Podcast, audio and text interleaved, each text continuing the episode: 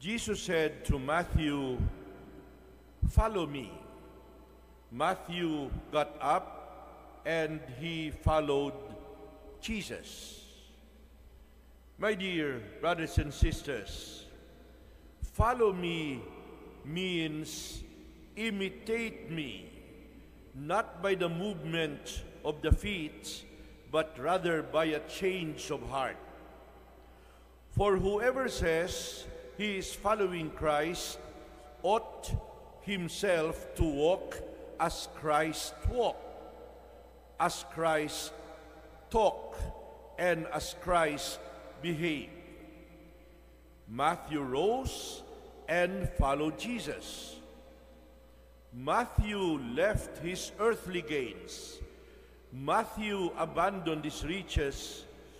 Matthew joined the company of him who had no riches and no wealth.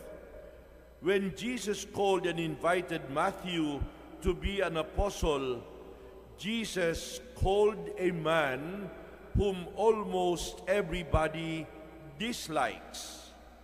Matthew was an unlikely candidate to be an apostle because Matthew was a publican and he was a tax collector. He dealt with public money, he dealt with public funds. The irony is that Matthew abandoned his material possessions.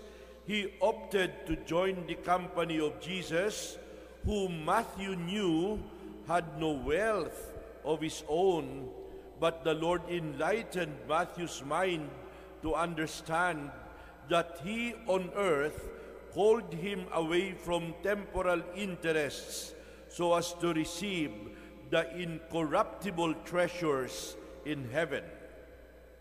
But who is really Matthew?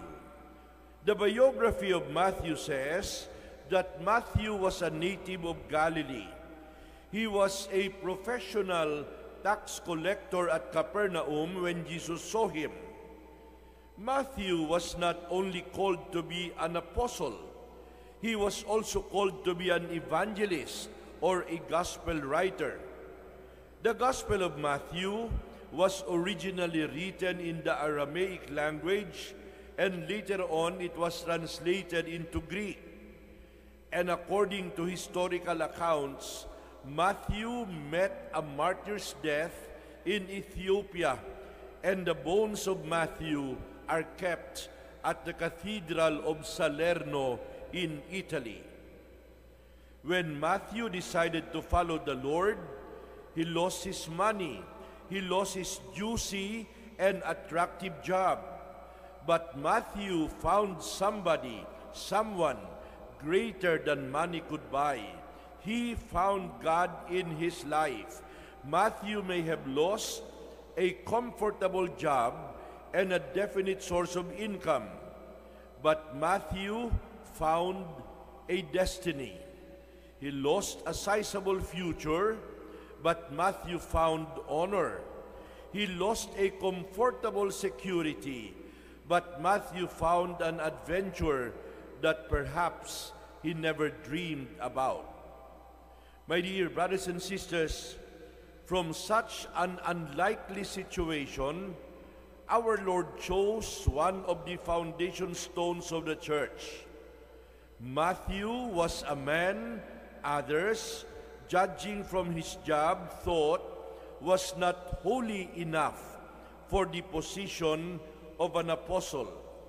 But Matthew was honest enough to admit that he was one of the sinners whom Jesus came to call. Matthew was open enough to recognize truth when he met Jesus.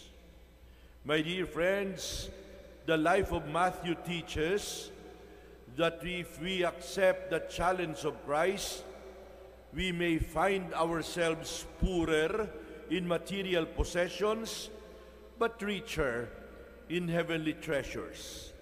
We may find peace and joy that we never knew of and never experienced before.